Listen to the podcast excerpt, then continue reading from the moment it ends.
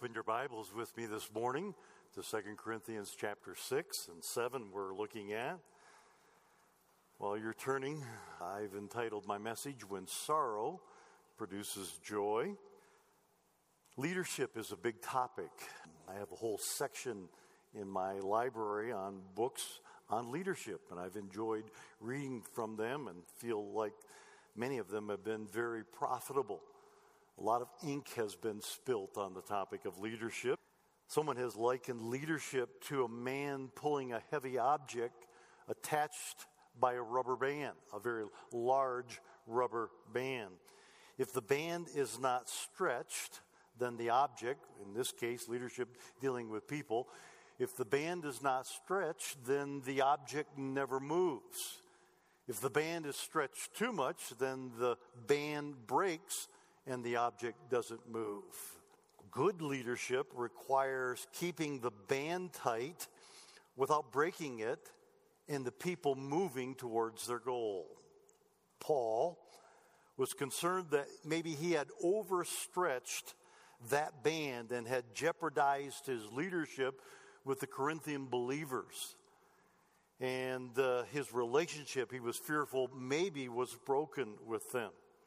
So we enter into a passage of scripture here in chapter 7 that's really quite intimate as Paul is uh, kind of assessing his relationship with the church, his strong or stern letter, his severe letter, as it's sometimes called, and now their response to it.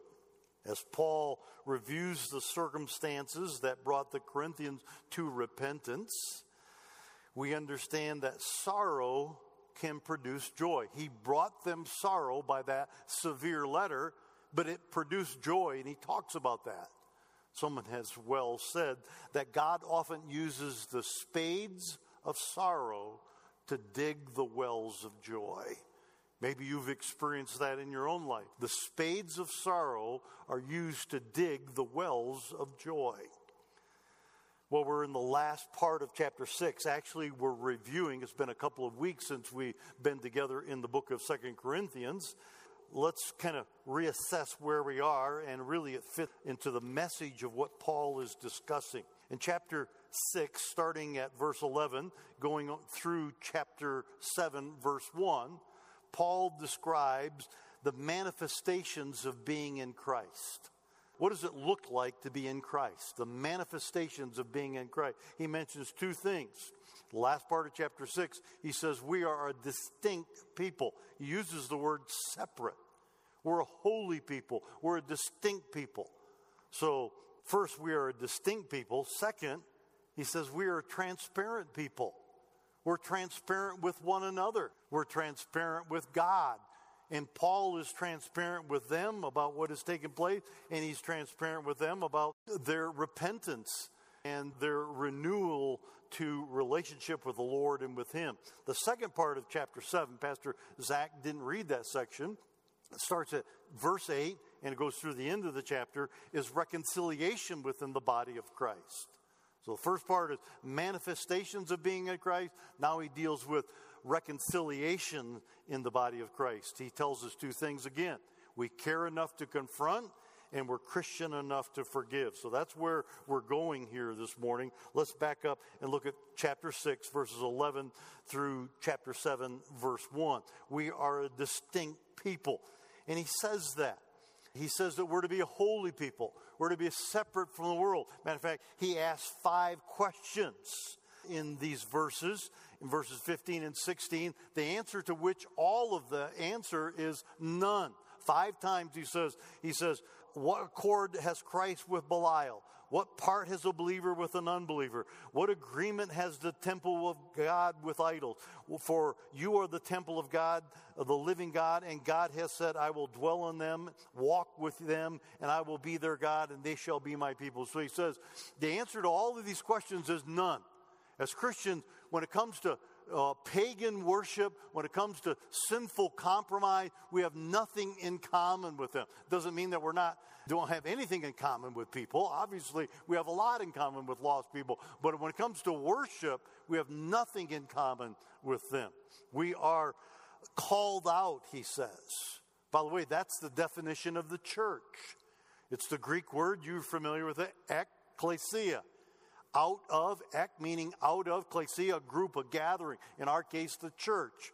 So we're the church that is called out of the world. You left your home this morning while some people were reading the news or watching television or sleeping in, and you felt called out to gather with the church. That's what ecclesia is the called out one who worship the true God.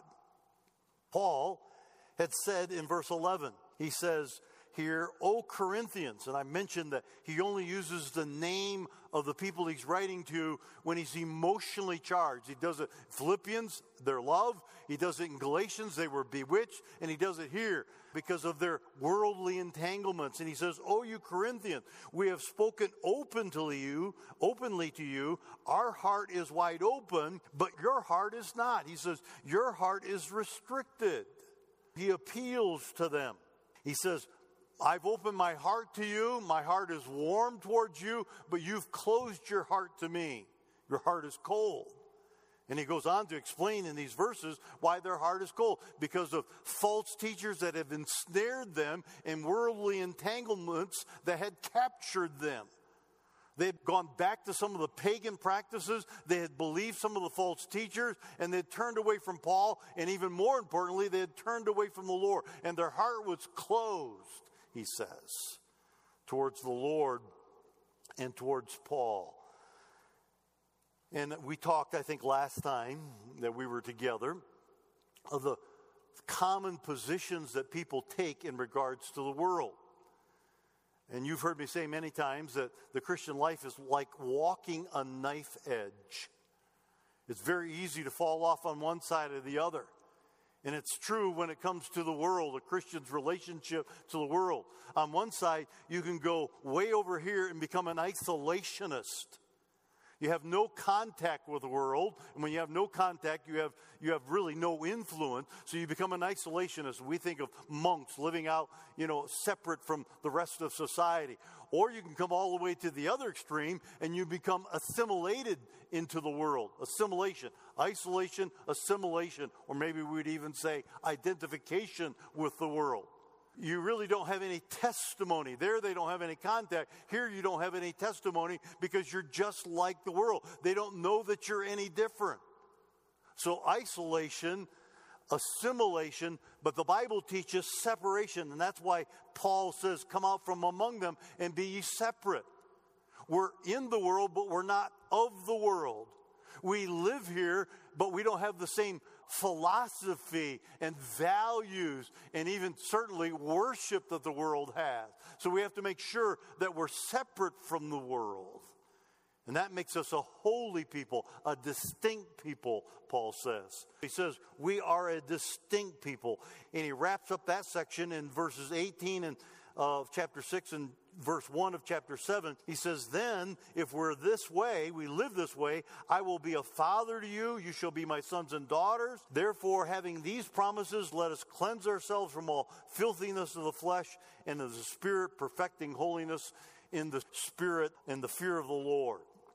So that's kind of the end of that section. If we're going to be a distinct people, and we become a holy people, God blesses us. And we are saved, but when we live a holy life, then we reap the blessings of being saved. We reap the blessing of being God's children. First, he says, manifestations of being in Christ, we're distinct people. Second, verses 2 through 7, we are transparent people. I don't know if you think much about this, but God's people are open and transparent to one another, and we're certainly open and transparent, we should be, to the Lord about our failings. And Paul deals with that. First, Paul tells the Corinthians how he felt about them. Look at verses 2 through 4. He tells them how he felt about them. Open your hearts to us. This is the second time he said that. He says that up there in verse 12, the previous chapter. Open your heart up towards us. Be transparent with me. I've been transparent with you, we would say today. Open your hearts to us. We have wronged no one, we have corrupted no one, we have cheated no one. You know my testimony. You know my witness, Paul is saying. I do not say this to condemn, for I have said before that you are in our hearts to die and to live together. And so great is my boldness of speech towards you.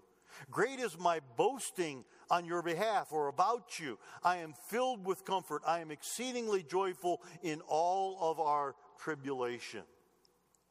So, first, Paul tells the Corinthians how he felt about them. He says, Make room, literally, in your hearts for us. Open up your heart, make room in your heart for us. You know, sometimes we have, a, I think, a skewed picture of what Paul was like. We view Paul as this uh, sermonator, you know, just went from town to town shooting up the towns with his sermon. Paul was more than a traveling, evangelizing, preaching machine. He loved people. Paul loved the people that were won to Christ and that populated the churches. He loved people and he had a clear conscience, he says in verse 2, about his ministry with them. He had no regret. Later, he's going to talk about regret, but he had no regret in bringing the gospel to the, to the people at Corinth and bringing them to faith in Jesus Christ. So he says, I use great boldness of speech. We would say it today. I was very direct with you. Boldness of speech, Paul is saying, I laid it all on the table. I said it like it was. I didn't mince my words. I was very direct with you when he confronted them about the sins in the church. And they got offended over it. Paul dealt with the incestuous relationship of a man taking his father's wife, or probably a second or third wife, but it was an incestuous relationship. He confronted them about that. He confronted them about lawsuits. They were suing one another within the church. He confronted them about the cliques. I am of Paul. I am of Cephas. I am of Christ. He confronted them about problem after problem, and they got offended. And Paul says, I spoke very boldly to you, very directly to you. I hit the nail on the head when it came to sin. So he admits that and how he felt about them. But now he says, what does he say in the next part of verse 4? He says, Great was my boldness of speech towards you, but now we could say, Great is my boasting on your behalf. And now I'm filled with comfort. I confronted you about your sin, and the Holy Spirit of God used that and you turned from your sin, and now you're walking with the Lord, and now I brag about you. I brag about how you changed. I brag about how you repented of your sin. Now I'm boasting to the other churches about the Corinthian church and how they responded when they were confronted about their sin. So now he's boasting that they had repented, he says in verse 4. You know, Christians aren't perfect. If you're counting on living a perfect life after salvation, you're going to be frustrated. You're going to be disappointed. Christians are not perfect, they're forgiven. And there's a big difference. We're never going to be perfect this side of heaven, but we can be forgiven every time we fail, every time we fall, every time we sin. All we got to do is go to God. It's already under the blood and restore that relationship once again. Christians aren't perfect, but they are forgiven, and He reminds them of that. So, first, Paul tells them how he felt about them, and then he tells them how the Corinthians how he felt about himself in verses 5 through 7. I think this is one of the reasons I love Second Corinthians. It's Paul's most self revealing book. Kind of like draws the curtain back and says, These are the things I struggle with. This is how I feel as I serve the Lord. I'm not perfect, I'm not a super Christian. So Paul tells the Corinthians how he felt about himself. Look at verses 5 through 7. He says, for indeed, when we came to Macedonia, remember that's northern Greece, Achaia is southern Greece, and, and Corinth sit right on that isthmus between the two sections of Greece. When we came to Macedonia, our bodies had no rest. We were troubled on every side. Outside were conflicts, inside were fear. Outside of me, there was all this, this chaos and trouble going on. Inside, I had great stress, Paul says. Verse 6 Nevertheless, God, who comforts the downcast, comforted us by the coming of Titus. And not only by his coming, but also by the consolation with which He was comforted when he visited you, when he told us of your earnest desire, your mourning, your zeal for me, so that I rejoiced all the more. I was struggling, but then God brought me consolation, and now I'm rejoicing, hearing what has taken place in your church. First century, apostolic ministry was no gravy train, it was no cakewalk, it wasn't candlelight and wines. Paul had a tough road to hoe in that first century world. Paul experienced conflicts with unbelievers. That's what he says without.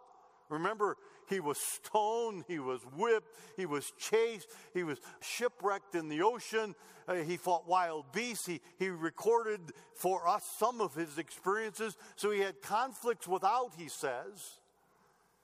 And he tells us that. And then he had the constant pressure or stress or burden of all the churches that he had planted and their progress in spiritual growth. He was always worried, if we could say it that way, but certainly in prayer about the churches. That's why he says, and the constant demand of all the churches is upon me. So he says, I have these things going on outside of me. I have these things that are, that are working within me. I'm just kind of frail right now. And Paul's admitting that. He's admitting that he's a little weary physically and, and emotionally or spiritually.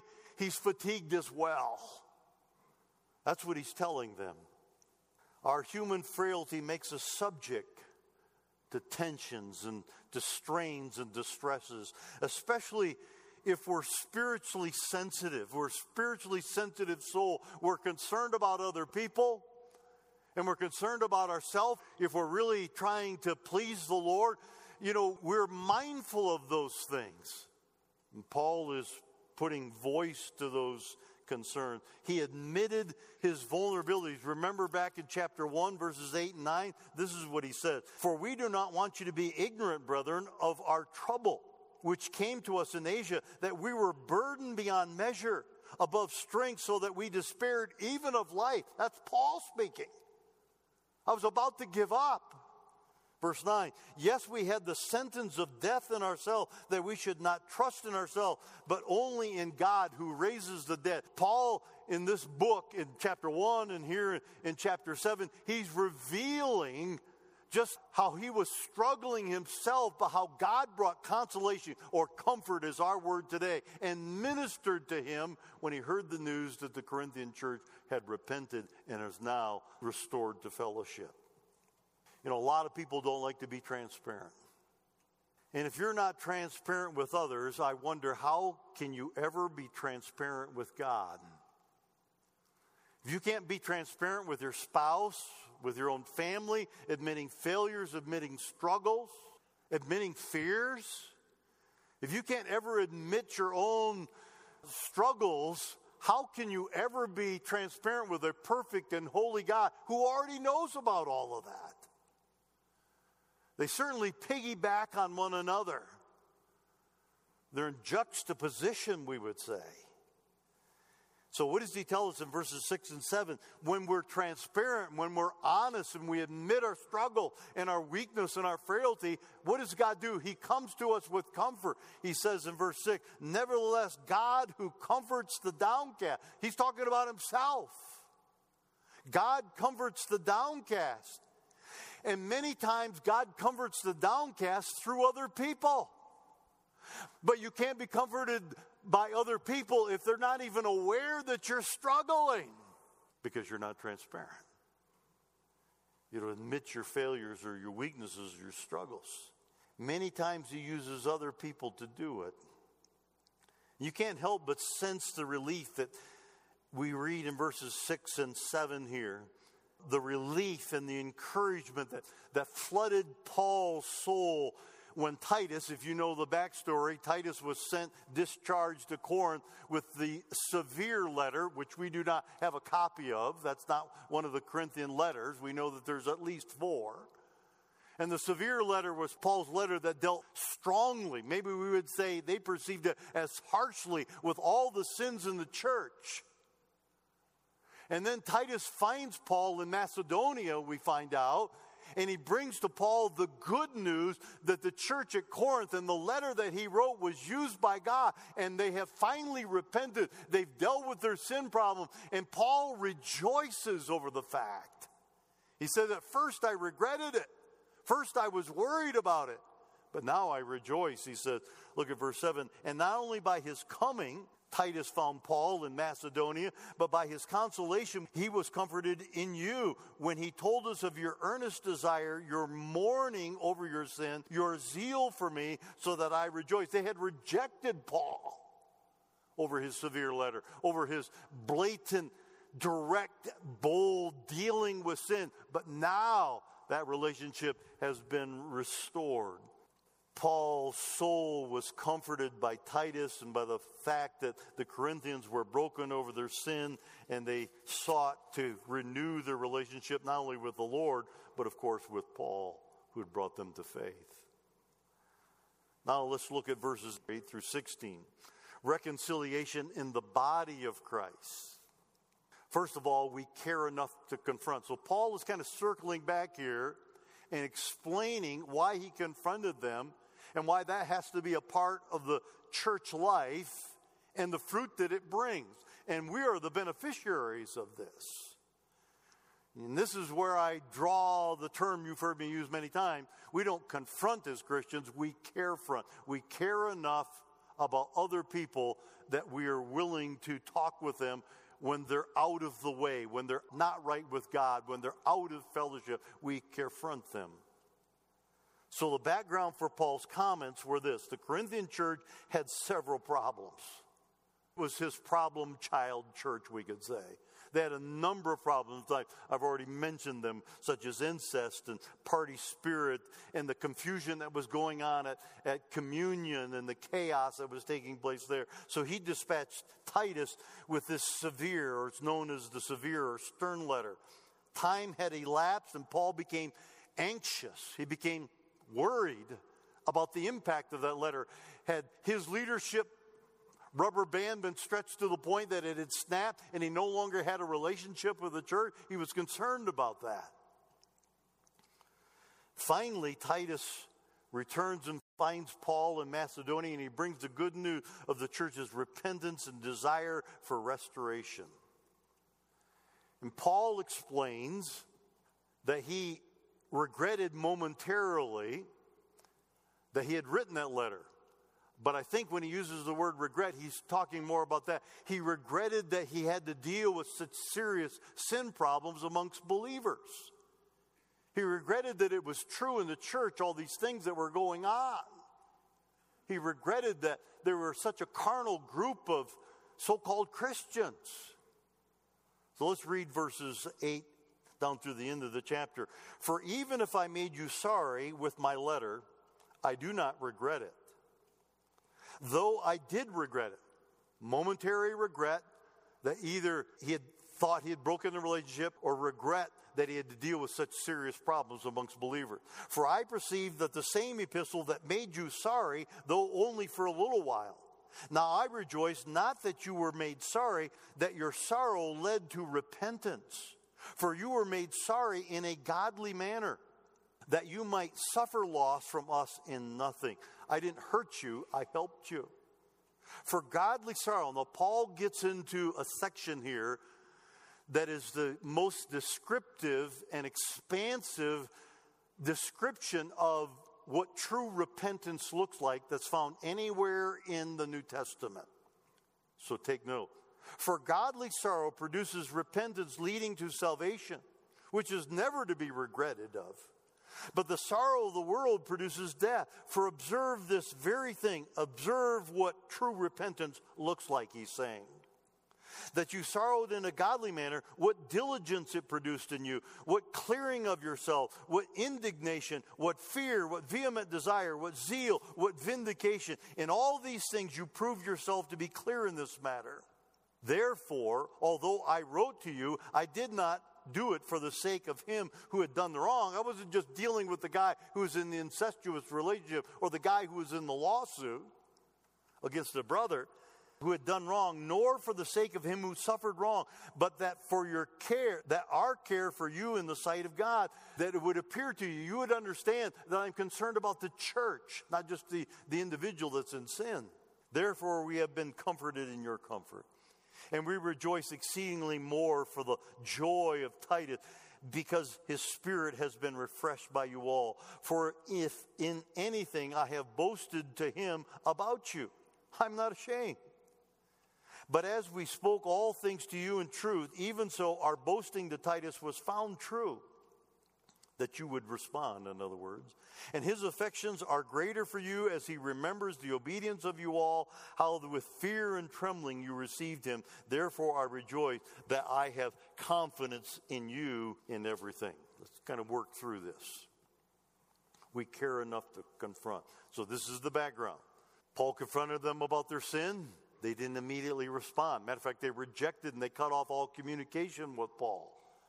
So Titus delivers this severe letter, but as as time goes on, God worked in their hearts. They did repent, and then they sent Titus back to Paul saying, Hey, we, we know we were wrong, and yes, we've repented our sin. We've mourned over our sin, and we want you to know it, and we want to restore the relationship with you. That was the impact of the letter. So Paul explains that he regretted having to deal with such problems in the church but now he was rejoicing because God used his letter to change the direction of the church, he says in verse 9. So, as I said a moment ago, this is probably the most comprehensive passage in the New Testament dealing with what does repentance look like. And I've often, many times, turned to this passage in counseling as we deal with are you truly repentant? Is change really going to be affected and this is the passage that we turn to. Notice what he says here. Godly sorrow manifests itself by personal repentance and by divine grace. Personal repentance on our part, divine grace coming to us as we want to get right with God. That's godly sorrow. And he distinguishes, he differentiates between godly sorrow and worldly sorrow. We all get that. Godly sorrow is repentance, worldly sorrow is regret. In the Old King James, he uses the same word, but they're different words. The New King James clarifies that. Godly sorrow is repentance, which is the personal turning from our sin, and it's accompanied by the grace of God. Worldly sorrow manifests itself by regret over troublesome circumstances. One is God centered, one is man centered. And a great example of that is this past week, the former governor of uh, New York, Cuomo, was arraigned, and next, I think this coming week is going to be on trial for sexual harassment. And he could become on the sex offender list. And, and this is only one person, there's, there's been over a dozen, if I'm not mistaken. And you know what? He's explained it away. I was too friendly with women. I was, you know, I did this. I'm an old timer that, you know, touches and etc. Listen, what he was doing is far more than that, and everybody knows it. He's never repented. He's regretted. He lost his position as governor, and now he could be on the sex offenders list, and there could be a lot more consequences that come. He regretted, but he did not repent at this point. There's worldly sorrow, which is regret because of the troublesome circumstances you find yourself in. And there's godly sorrow, which is repentance, which is a turning from our sin towards God and begging for mercy. Worldly sorrow, which is regret, drove Judas to suicide. Godly sorrow, which is repentance, restored Peter to service after he denied Christ publicly. Big difference. What are the marks of genuine repentance? I want you to notice them with me here this morning. Let's take just a moment to note each one of these words as we look at them. The first one here is the word diligence. True repentance is characterized by diligence, which means the fear of not repeating the offense again. I'm fearful, uh, I'm very diligent that I don't fall back into that. That's the word diligence. Second, is the word clearing of yourselves here in our Bible. A truly repentant person wants to clear themselves. That means they want to demonstrate that real change has taken place. In other words, look at me, evaluate me, and see that I'm not a different person, at least in this area, than I used to be. That's the word clearing of yourself to demonstrate real change. Third is the word indignation. A truly repentant person, indignation is a Bible word for anger, one of several. But indignation is describing biblical anger, shame towards our sin. In other words, I get mad at the fact that I committed that, and I'm, I'm ashamed of the fact that I did that sin, and I never want to commit it again. That's the idea behind indignation. Number four is fear. A truly repentant person is fearful, realizing how vulnerable and weak they are and susceptible they are to falling back into that. And so they look to God for grace and strength. Fear is the fourth description of true repentance. Number five is the word in our Bible vehement desire vehement desire. A truly repentant person has a vehement desire. That describes a yearning for a restored relationship. The relationship has been broken, it's been damaged, and they yearn.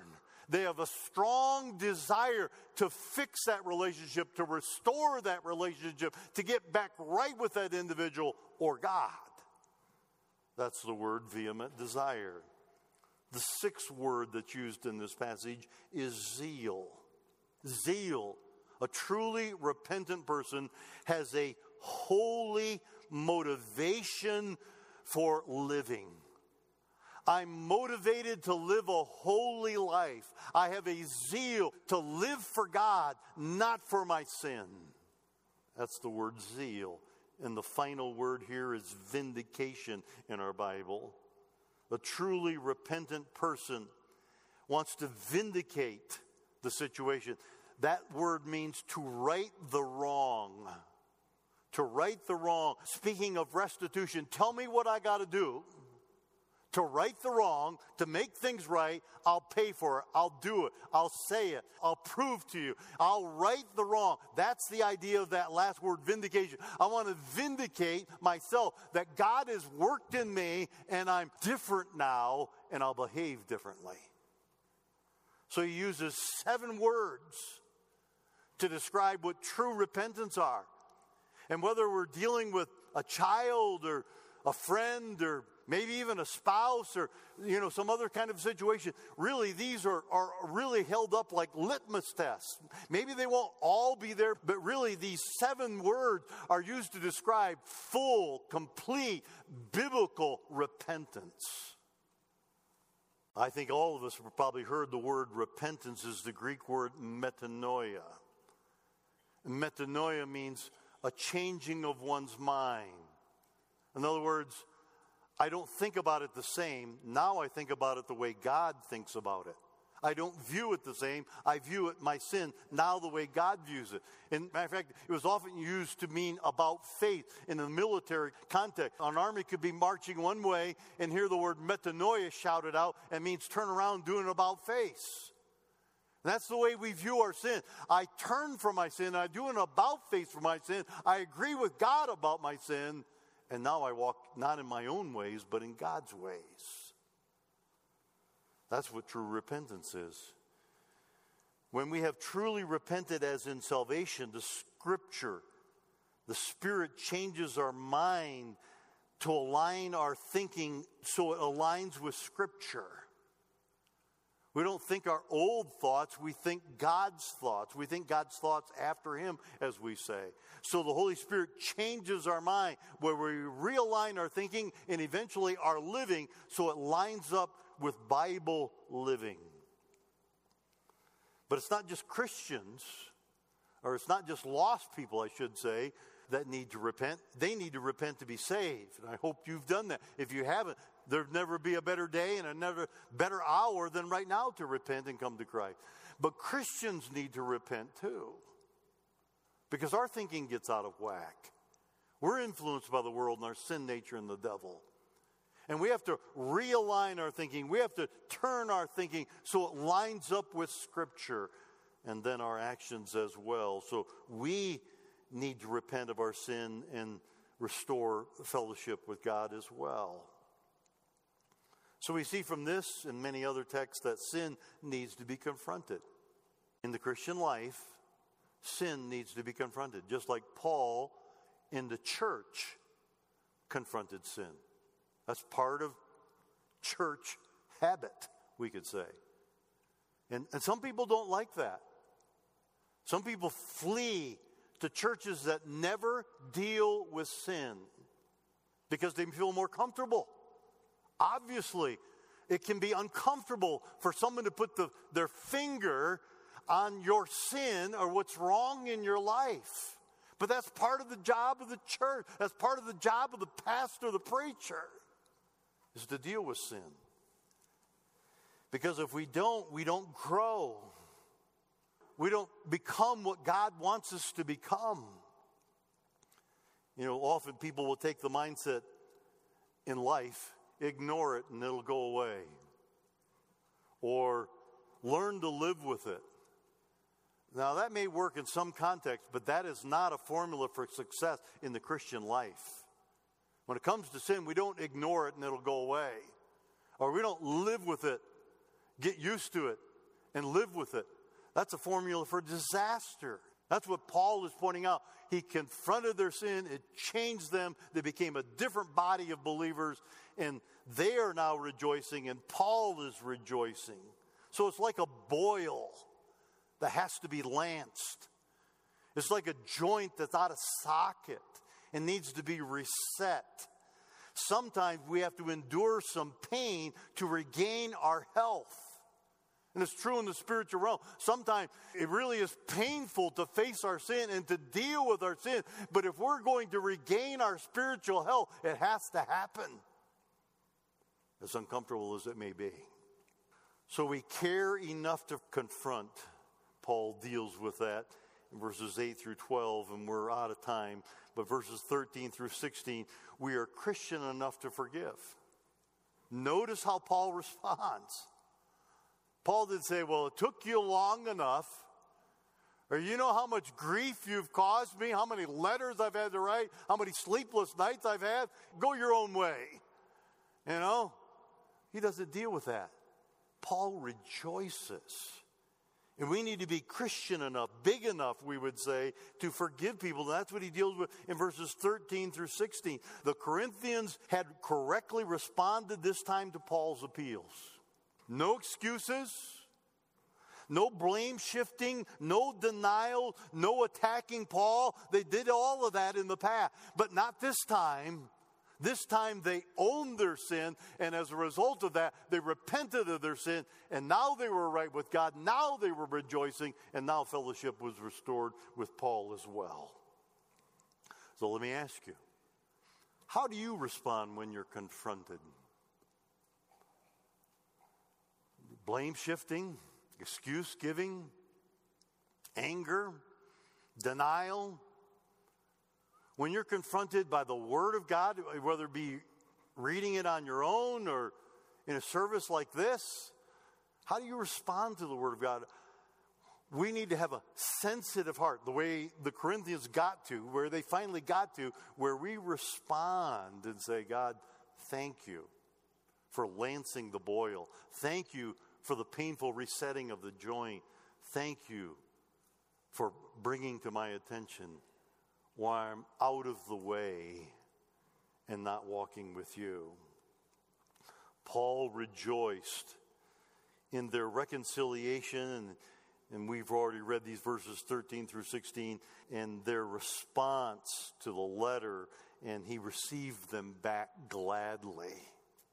You know, the whole point of church discipline is not to kick someone out of the church and say, see you later or never see you again. The whole point of church discipline is to restore a brother or sister that is out of fellowship with God and God's people. That's the whole point. So we are Christian enough to forgive. And sometimes that's awkward. We sometimes want to hold on to the grudge. We don't want to forgive. We were hurt. We were offended. They did us wrong, etc. Christians forgive. We've been forgiven, so we forgive, the Bible says. If you've been forgiven, it's your responsibility to forgive. And by the way, the Bible tells us we even forgive even when people haven't repented. We don't carry around the hurt. When the Moravian missionaries, they were the really first Europeans that started the missionary movement long before it happened in England, long before it happened in America. One out of every 10 Moravians went to the mission field. Some of them sold themselves into slavery so they could win the slaves that were being traded from Africa and brought to America. The Moravian missionaries were outstanding examples of the missionary spirit. They even went as far as to go to the Eskimos or the Inuits in Alaska. They went there and they could not find a word in the Eskimo language for forgiveness. They couldn't find a word for forgiveness. So they had to link several words together into a compound phrase to get across to the Eskimo people what forgiveness, especially with God, looks like. Here's the phrase Isamugag Iju Jung Ninermik. That's a formidable mouth word, a formidable mouthful. But it means this not being able to think about it anymore. That's what forgiveness means, not being able to think about it anymore. When we truly forgive someone, we don't regurgitate their past failures. We don't bring up their sins. We don't keep reminding them of how they hurt us. We don't think about it anymore. Just like God does with us. When we're forgiven, it's buried in the deepest seas, as far as the east is from the west. It's forgotten. So we need to be good at confessing our sin if we're going to be good Christian, and we need to get really good at forgiving others who've hurt us or offended us, just as God has forgiven us. You may struggle on one end or both ends of that. But God wants us to grow in our understanding of forgiveness and what true repentance looks like, and then at forgiving others. Let's pray. Father, Thank you that you're the wonderful example you are of forgiveness. Even while you were hanging on the cross and sinners were mocking you, you prayed, God, forgive them, for they know not what they do. Certainly, they knew they were crucifying a man, but they didn't understand the full ramification of that. And you forgave them even though many of them never repented. Some certainly did. Certainly, the soldiers at the foot of the cross did. Thief, at least one of the thieves did, but many never did. So open wide our heart, as Paul says to the Corinthians, towards other people Help us to learn to be transparent with you and then with other people, admitting our needs, our frailties, our weaknesses, our failures and sins. Help us to forgive others as we have experienced forgiveness. While our heads are bowed, let me ask you just a quick question. Do you know Jesus Christ is your Savior? Have you been forgiven? Do you know your sins are under the blood? Heaven is your home, Christ is your Savior. It's all one package. If you can say, Yes, Pastor, I know that, I'm confident of that, would you raise your hand right now and say, Yes, I, I have confidence in this very truth that you just mentioned? Christ is my Savior. Heaven's my home. God bless you. Put your hand down. Maybe you couldn't raise your hand. If you couldn't, I appreciate you being honest with yourself and with the Lord and even with me if you're not sure you're forgiven, if you're not sure you're saved, you can have that assurance today. If you'll seek myself, Pastor Zach, Pastor Jacob, Pastor Brian, any one of us out, if you'll seek us out, we'll show you how you can settle that most important of all spiritual questions. Would you do that before you leave today?